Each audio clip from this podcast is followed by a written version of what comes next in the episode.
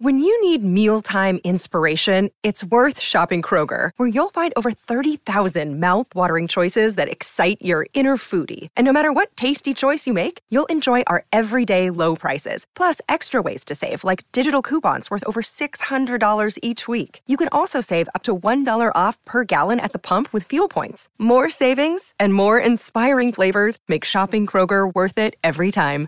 Kroger, fresh for everyone. Fuel restrictions apply. Another day is here, and you're ready for it. What to wear? Check. Breakfast, lunch, and dinner? Check. Planning for what's next and how to save for it? That's where Bank of America can help. For your financial to-dos, Bank of America has experts ready to help get you closer to your goals. Get started at one of our local financial centers or 24-7 in our mobile banking app.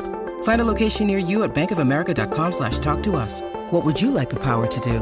Mobile banking requires downloading the app and is only available for select devices. Message and data rates may apply. Bank of America and a member FDIC. If you've got a thirst for knowledge that never quits, Brightside Podcasts are just what you need. Whether you're into recent discoveries, space exploration, true stories, or useful tips for self improvement, psychology, gadgets, or just your day to day routine, there's something for everyone. Now, if you've ever watched a cartoon about an elephant, you've surely noticed a scene where this huge animal is running from a small mouse. That's because the myth surrounding them, the one about elephants being scared of mice, is as big and powerful as these animals are. It turns out elephants do not have any particular dread of these small rodents, but they don't see well and tend to move a bit slowly. So they may be spooked by a faster moving animal or even a bird if they're caught off guard. Speaking of myths surrounding animals, we've all been told at one point that bats are blind. In reality, these small flying creatures can see, but their vision is reduced to black and white hues. But at night, they can see way better than we do. Their vision lacks the color receptors that we have, but in low light, we don't see much color either. Bats have a built in sonar and can navigate their surroundings better at night. That's because they calibrate their direction based on how sounds bounce back from the nearest objects. The myth about bats being blind probably appeared because these animals don't see as well as we do in daylight. If an insect falls from a certain height, does it sustain any damage? Well, the subject is a bit complex, but let's take ants for example. Ants don't get any injuries during such a fall, and that's because they're so small. A lot of other insects can fall for miles and still be fine. The explanation has a lot to do with math and physics, but to put it simply, so I can understand it, most insects are not heavy enough to impact the surface they hit. More so, while falling, they don't actually gather speed, they slow down. An ant's relative large surface area for that tiny weight creates a lot of drag as the bug moves through the air, so it slows down as it reaches the end of its flight. There's a similar myth surrounding pennies falling from a tall building. Some people claim that when a penny is dropped from a great height, it speeds up, and it can end badly for a person in its way. In reality, because of its size and shape, a penny falling down from a tall building can cause the same damage as a falling leaf. Should it fall on your head, you'd only feel a tiny bit of pressure.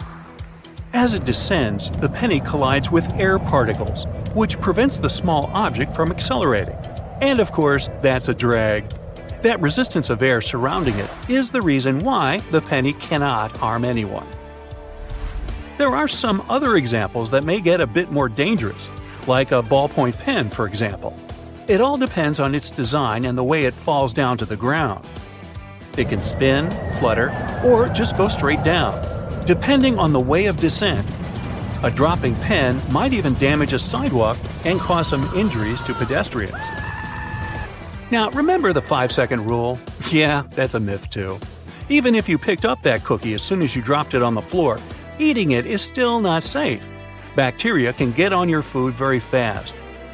Pieces of food with wet surfaces, like fruit or a slice of tart, mmm, can pick up harmful organisms from the ground even faster. Just because you've just finished scrubbing your floors doesn't necessarily make them clean. Some germs can survive for longer periods of time, and you need very harsh chemicals to get rid of them.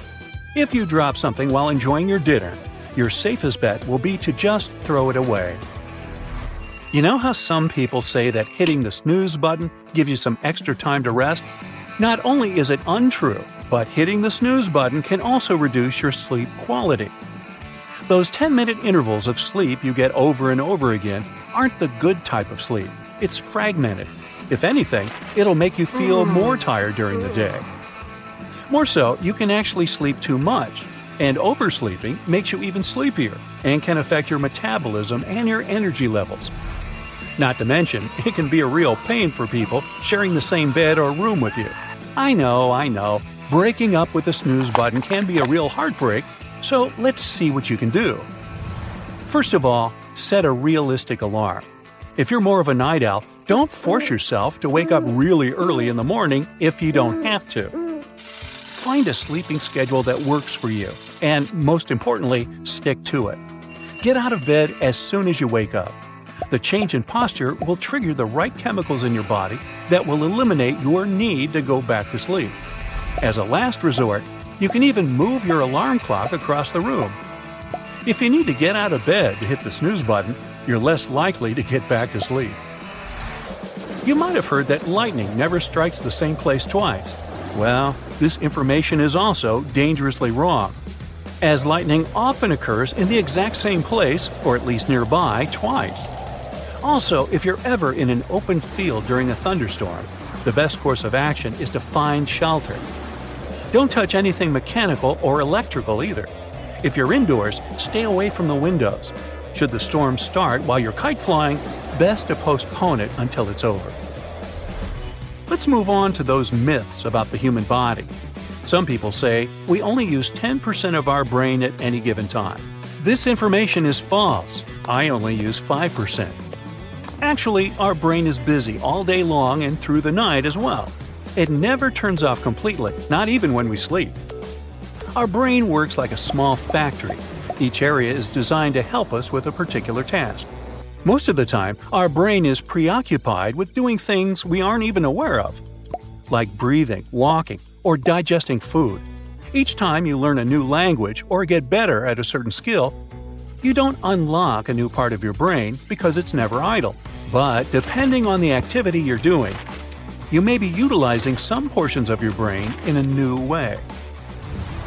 Now, pet lovers may have heard this one a dog's mouth is cleaner than that of a human. Meth alert, their mouths are much dirtier than ours. Dogs can also carry a lot of diseases, especially if they are not well taken care of. Apart from that, a dog uses its mouth for a whole lot more things than we do. The animal needs it to get to know its surroundings better since it doesn't have opposable thumbs. So they end up using it to pick up things from the ground. And these things haven't been washed, obviously. They also tend to lick all sorts of things that aren't necessarily sanitary, like garbage, floors, or their own paws and stuff. As endearing as it might be, try to remember this the next time your dog rushes to lick your face. You know, we have many more senses than the classic five we've all heard about sight, hearing, touch, taste, and smell. Apart from these, we have at least four others. We human mammals have proprioception, which is our ability to orient ourselves in space. Then we have thermoception, which is our ability to estimate our own temperature and figure out if we're hot or cold. We have equilibrioception, that's our sense of balance. Lastly, we have interoception, or the sense of our own physiological condition. It's the sense that allows us to figure out whether we're hungry or sleepy. Here's a cool party trick. Next time someone talks to you about how we humans have five senses, barge in and say you have nine. Before you start explaining what each of them does, let them wonder if you're a superhero with supernatural powers.